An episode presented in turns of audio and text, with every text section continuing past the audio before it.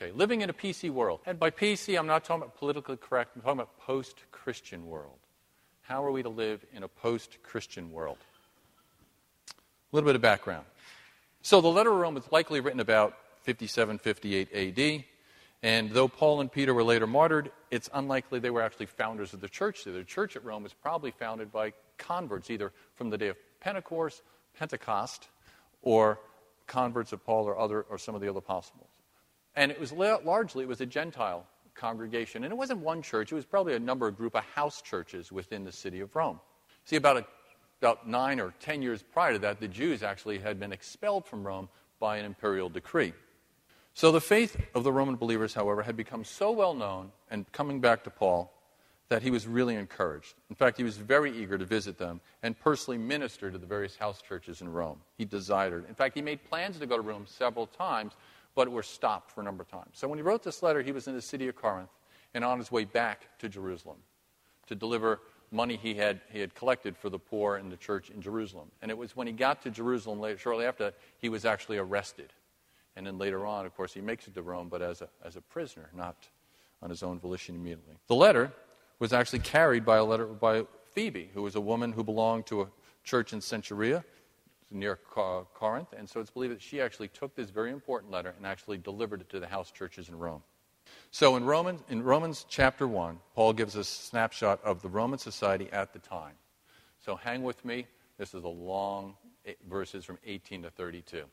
Though the wrath of God is being revealed from heaven against all the godlessness and wickedness of men who suppress the truth by their wickedness, since what may be known about God is plain to them, because God has made it plain to them. For since the creation of the world, God's invisible qualities, his eternal power and divine nature, have been clearly seen, being understood from what has been made, so that men are without excuse. For although they knew God, they neither glorified him as God nor gave thanks to him, but their thinking became futile, and their foolish hearts were darkened.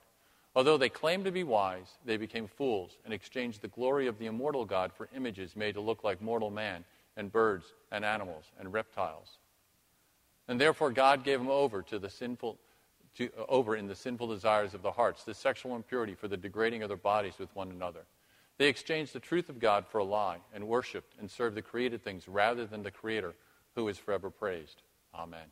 Because of this, God gave them over to shameful lusts. Even their women exchanged natural relations for unnatural ones. In the same way, men also abandoned natural relations with women and were inflamed with lust for one another. Men committed indecent acts with other men and received in themselves the due penalty for their perversions.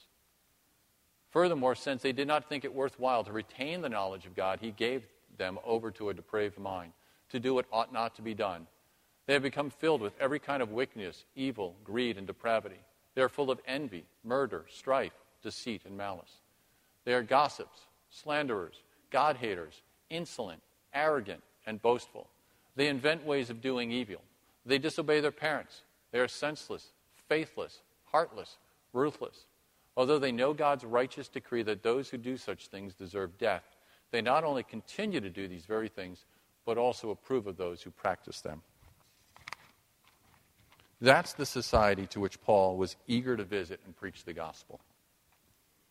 You know, today you typically don't see such statements on a travel brochure.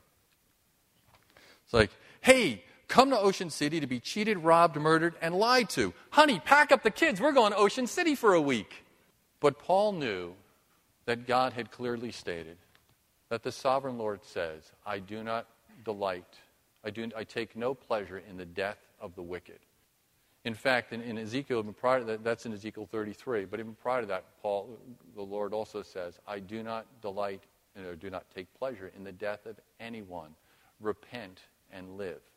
So that's why Paul was eager to go to society. So at the time of this letter, the predominant philosophies that shaped any kind of moral consensus were naturalistic and derived from man's thinking. In this pre Christian world, Christians were a minority and they had little influence over societal morals and public policies. So it's no surprise that all kinds of evils and debauchery were taking place in Rome and in other cities as well as Paul went from town to town.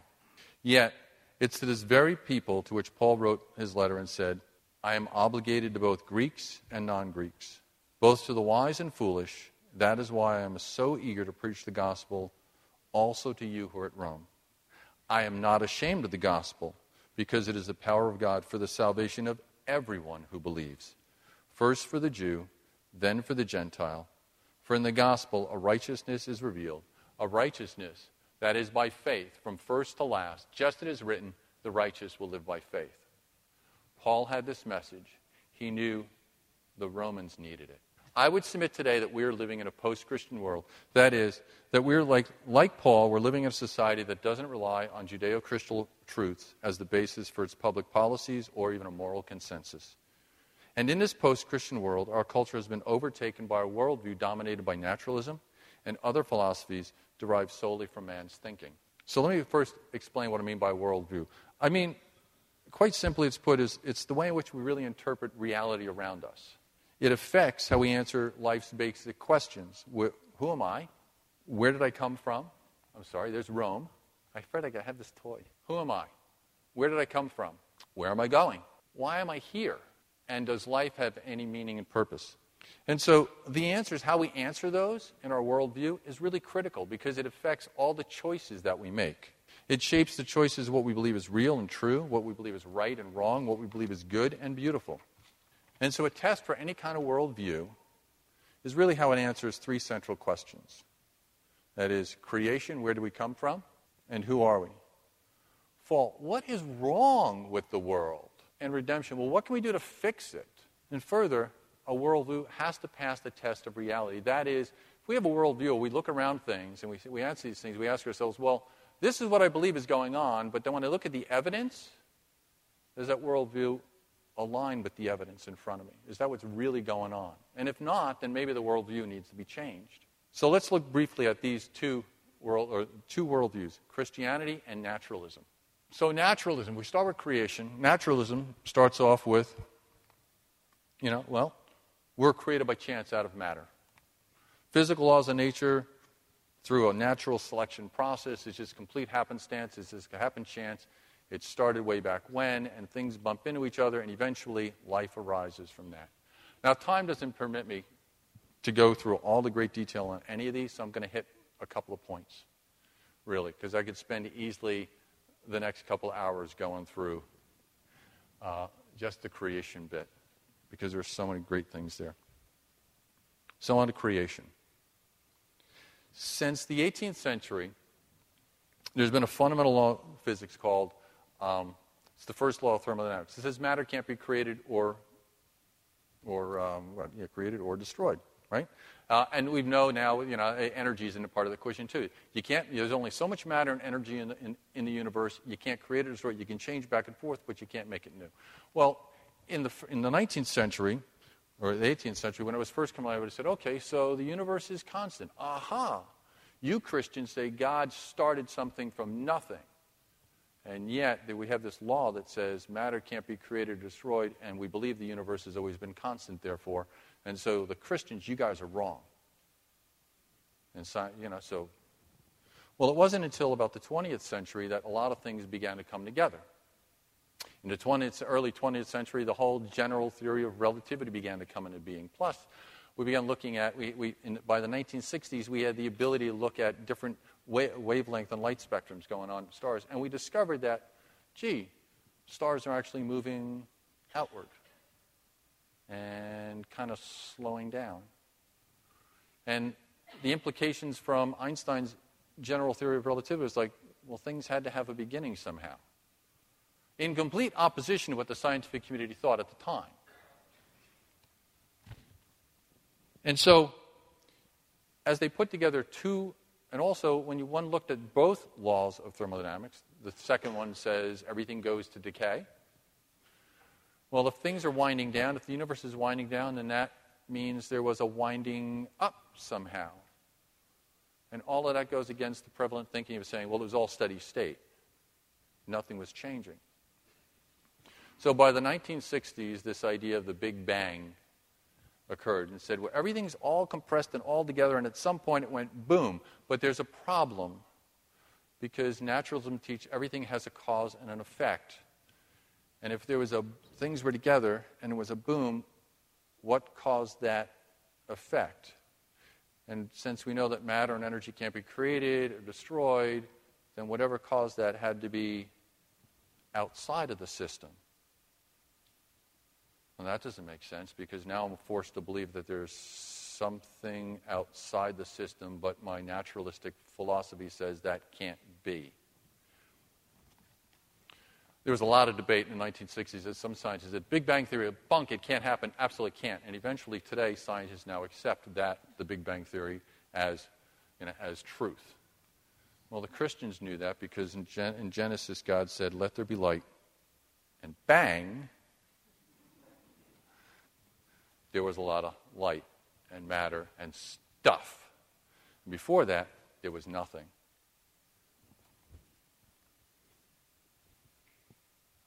We believe in a transcendent God that created the universe. There's another principle called the anthropic principle, and that is that um, when we look at the universe today and we look at things like where the Earth is, the Earth is in, in, in just the right place within our, around our sun so that it doesn't, things don't boil off. A little bit too close to the sun, and the oceans boil away. Not good unless you really like eating a lot of crab and seafood but then it's gone. A little further away from the sun, and everything freezes. Again, not good. Unless you like the real cold. And after last winter, we probably said, don't like that scenario. So the Earth is right where it needs to be to support life. In fact, it turns out that certain physical laws and constants, like gravity, a little if the gravity constant were to change just a little bit, either that it was too strong, then it means that when God spoke, if God messed up that, that calculation, and he never messes up calculations, if he messed up that math and it was just a little bit too strong, then the Big Bang would be more like the Big Burp. Because things would have rushed out and come right back in. Oops. If it were a little too weak, then when he spoke and went out, they would have really rushed really far out. And it might have been a little more of a harder task to get them all back together where they needed to be because they would have run away quickly and spun away from each other. But it's right where it is to hold things together. Even the atomic structure is right where it needs to be. Atoms are made, the nucleus, the very core of an atom is made up of a proton and, and, and neutrons. And neutrons are actually bigger than protons. And neutrons, but they, they're bigger and when they degrade, they form protons and another particle. What if it were reversed? Well, it turns out if the proton were as big and degraded, well, when neutron degrades, it forms the final proton is called hydrogen. Hydrogen is in the middle of our sun, it fuels things. If a proton behaved like a neutron, then the sun would just kind of evaporate. So God's got it planned out, even on an atomic level. And when one looks at these things and looks at, well, it's a nice coincidence. Let's see, it's a nice coincidence that atoms are structured just the way they do. It's a coincidence that the earth is right where it needs to be. It's a coincidence that water behaves where it is. Water is an interesting thing because water, when it freezes, it gets less dense. Most things, when they freeze, they, get, they contract in and they get dense and they sink. Water floats. When it starts to freeze, it comes to the point where it actually gets less dense, so water, so ice is always on the top. Well, what does it mean? Well, if you're a fish, that's pretty important to you in the winter. If you're a frog or a turtle, it's pretty important to you in the winter. Because where you're at the bottom of the pond, it's still water and liquid, and you can kind of float around in it, as opposed to being frozen in it and then thawed out. That only happens in cartoons like Ice Age and the big thaw. I love the little squirrel in that thing. I relate with him in some of the things he goes through. I go, I've done that. That's me. So that's just one. You know, and we go through more and more and more of all those things. Evolution. Okay, so Darwinian evolution teaches that over time life gradually arise, arose from inanimate matter and evolves through, a, through complex life forms through a process of natural selection. You guys get bombarded with this all the time in school. Young parents, your small kids are getting bombarded with the same concept in a number of television programs and things that they see all the time. It's not true. The reality is, no one, of all the experiments that have been done over the last century like that, no one has demonstrated a new life form arising from any of the different experiments. We've irradiated and done things to fruit flies for, you know, for the last couple of decades, and we never get a fruit fly to even become a house fly. All we do is we change the structure. It gets shriveled wings. It had wings before, they get tinier, they get bigger. They're the same structure. It had bristles, it gets more bristles. It's the same structure, it just gets more or less bristles. Some of us have more bristles and less bristles, if you know what I mean, guys. It doesn't mean you're a fruit fly or changing into something else. You just got more or less bristles. None of that. Even on simple things, uh, experiments have been done to, well, if in space, if we take these build, basic building blocks and we make little molecules, well, that's great. In the end, even those experiments showed in order to get those to work, the experimenter had to so control the experiment that what he really proved is it takes an intelligent designer to control the experiment to make it happen. One of the first experiments was, uh, Stanley Miller, and he, he did electrodes and, and, and jolted all the stuff in. He said, Oh, look, I made amino acids. Great. And they're the building blocks of proteins in our body. But amino acids come in two forms, kind of mirror images, left hand and right hand. We only use the one form in our lives. And all the proteins are built up with the one form. And if I say left hand, I'm going to look at Joe because this is the one I always forget. This is where it was bad. Left hand, right hand, but it's only one form. I'm going to say left hand unless Joe puts his hand up. Did I guess right? 50 50. Awesome. Good. I'd always messed it up on my biochemistry test, too. It's like, oh, uh, left handed amino acids. But yet, if you make this soup, they kind of come out even. In fact, every time you do those experiments, everything comes out even. I go, but uh, the right hand ones would be no good. So they're. And by the way, when he was doing his experiment, he had to keep draining thing, and pulling amino acids out in order to save them. Otherwise, if they left in his little apparatus, they'd all get destroyed. Well, that's great in an experiment, but in the real world, they would have been made and destroyed by the same things that made them. So all, it proved, all they proved was that you really need an intelligent designer purposely putting things together in a certain order so they'd work. I, again, there's a ton of stuff I could, I'd love to say on that, but we just don't have time to go through it point by point and all the different things. And maybe that's a, another Sunday morning session or, or, or Bible study, which I'd love to talk about and do sometime. Christianity says God created the heavens and the earth. God created man in his image for his purposes. Man was uniquely created. Naturalism says it came about all by chance, which means you're no different than the animals. Boy, you've got the same value as a mouse. Which is why we don't want to do lab experiments on mice, because they have the same value as you, which is why we don't want to create new vaccines, because that mouse has the same value as you do. I'm sorry you're dying from that disease. But if I tested the mouse, he would die. Even Carl Sagan came into that at the end of his life when he came up when he developed his bone disease. He was offered a medication that was developed through animal research. And at the end, he took the medication and it prolonged his life for a few more months. Ah, the fall. So, what's going on the world? Why is the war and suffering and disease? What's going on with the world? You know, there's a utopian that, you know, you, naturalism says is utopian belief that, well, we're all evolving, and basically, you're a nice person. You're good on the inside. Right? Good answer, man. I would have got that one wrong. I'd be in so trouble. I'm in trouble now, I'm sure. right? So, so basically, you're good. And all it takes is if we put you in the right economic and social situation, your goodness will just exude. And the problem with the war and disease and everything is just that we just haven't put you and structured things right with the right economics or social situation. And we've just kind of inhibited you and frustrated you. But once we do that, you'll be. And yet, all of the social experiments and all the social things that have been done, and every, all the social engineering that's gone on in different countries and things show that we still have war, we still have disease. The societies, even small attempt to be a utopian society, and we'll take this commune, and in the end, it degenerates to a tyranny and one guy dictating at the top, and everybody else under these suffering. It doesn't work. Christianity says, well, what's going on is man disobeyed God, and as a result, man is spiritually dead. Man has a sin nature.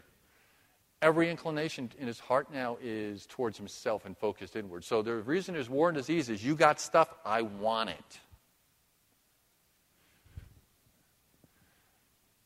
Even creation was cursed. The world around us is all cursed, and that's why we have the floods and things, and everything is subject to decay. So if we check this out with reality, well, what's the second law of thermodynamics? Everything is running down and going to decay. Well, that fits. And a redemption. Well, you know, we can redeem ourselves by yeah, our science or technology is going to work us way, once we once we get the you know or if we if we just we have too many constraints on on on, on our, our thinking about uh, sexual liber, liberalism and if we just open it up and people just had free love and a whole thing well that didn't work. We just end up in a lot of broken homes. And drugs. Well if we create new drugs and it'll make people feel better and whole well that didn't work and this whole New Age religion, uh, you know, actually, we're gods within us because we're part of nature, and nature's a. And, or uh, eventually, we will evolve away from evil. Eventually, we're still growing, we're still changing. And somewhere in the future, will be this bubble headed, big eyed, alien like thing that's all peaceful and working out with each other and zipping among the stars with warp drive and all this stuff.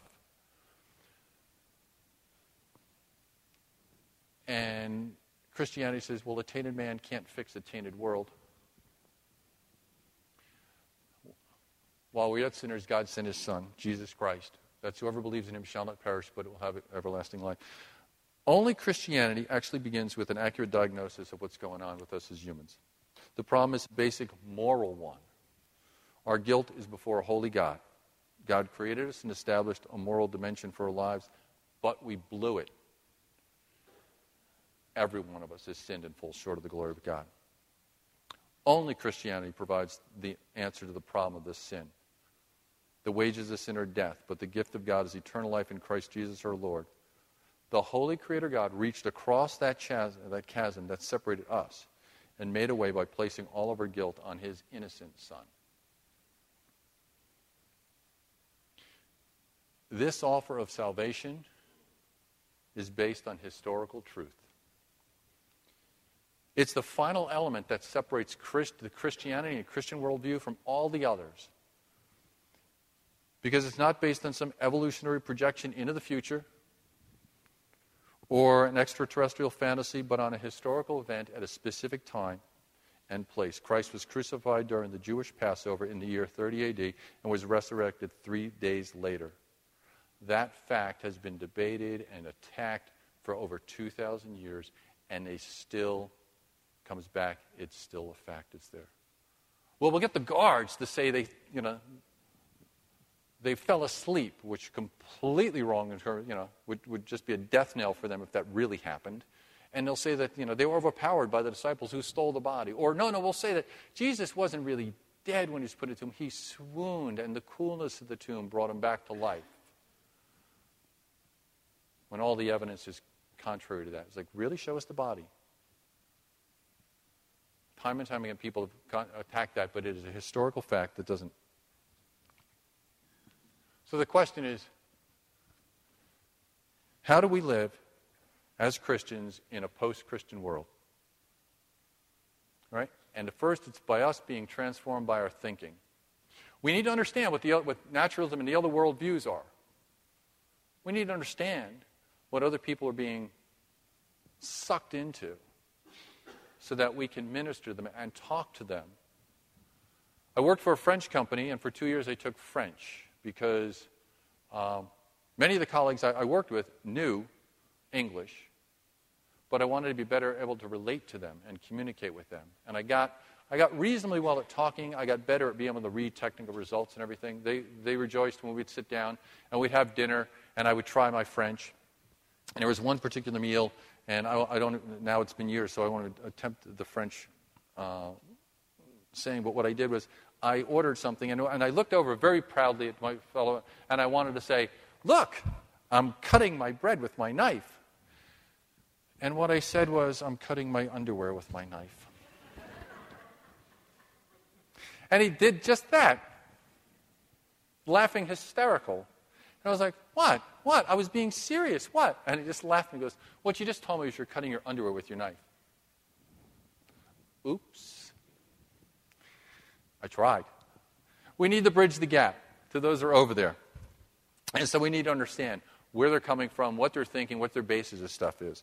Paul instructs us then as believers too, we need to be transformed. Right? Not to be transformed by their thinking, but transformed and do not conform to the pattern of this world.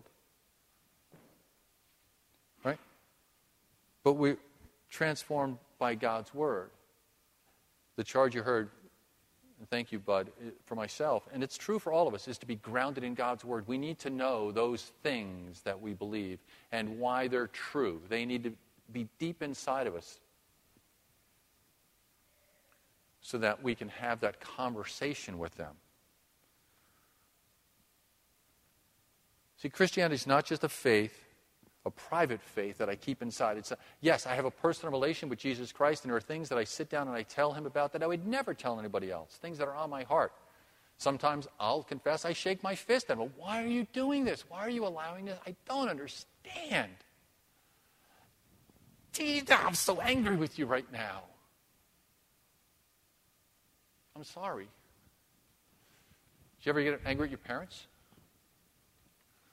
I'll look over here at your parents. Your kids ever get out? Oh, and they storm off? Don't talk to me and slam the room, the door shut. I've done that. I don't understand what you're doing.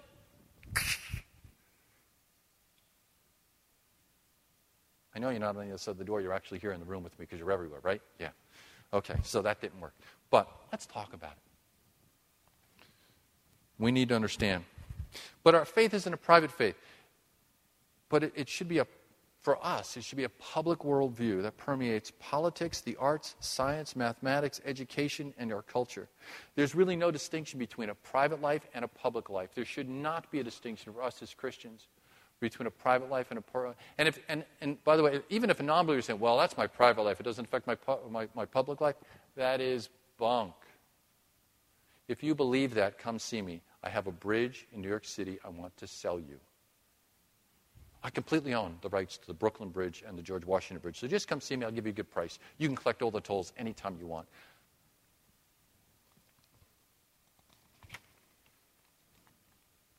I don't. Last thought. So let us be prepared to give a reason for the hope that's in us.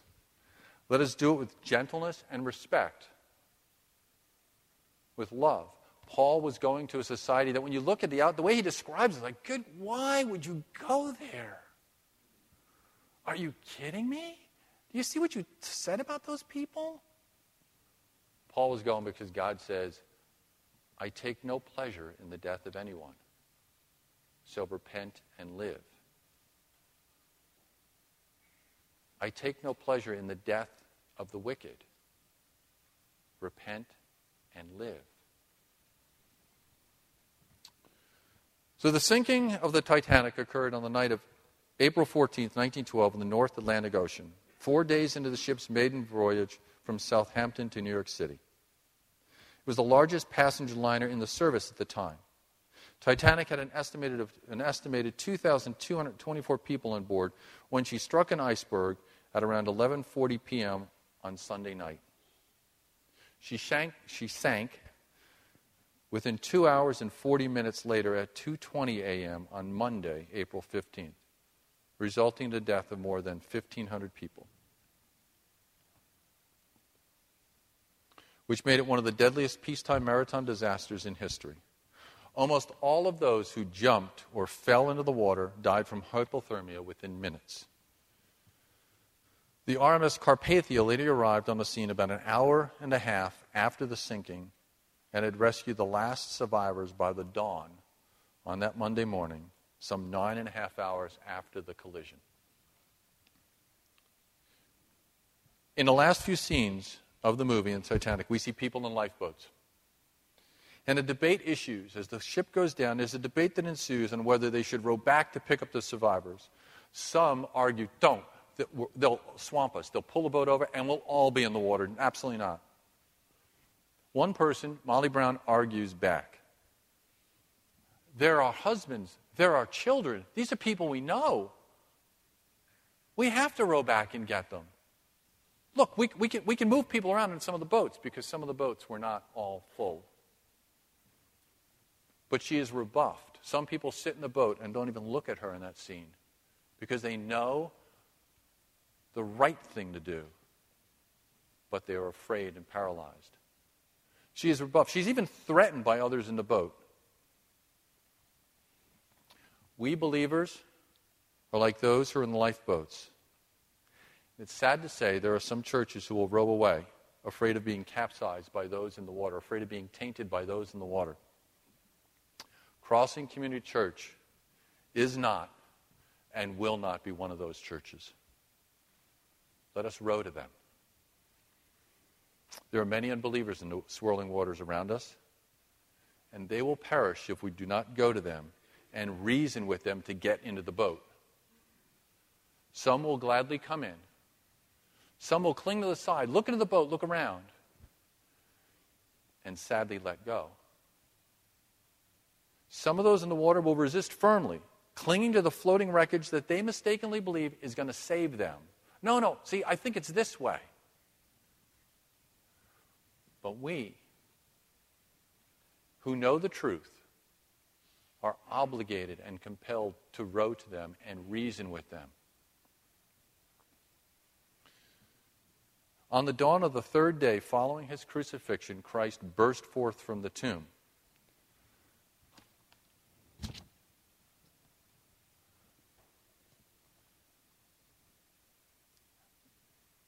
The Lord says, With the Lord, a day is like a thousand years, and a thousand years is like a day. We are at the dawn of the third millennium. May our Lord find us faithful, pulling people into our boat when he returns.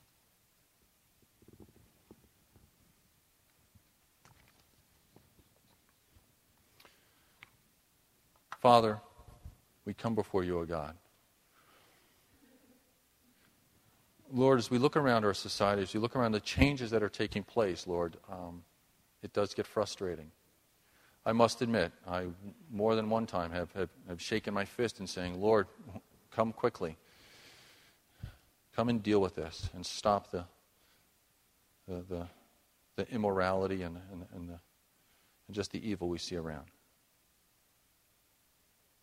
Father, may we be like Paul Like Paul in the city of Romans, who was eager to go to the church too, who was encouraged by them. Lord, may we be, fa- be found faithful. Teach us, Lord, transform our minds with your word. Help us, Lord, to understand uh, what is going around us in a manner that we can effectively reason with those and pull people in a lifeboat, Lord. May we row to them, and may we row unceasingly until the day that you return. Lord Jesus, we thank you for this time now.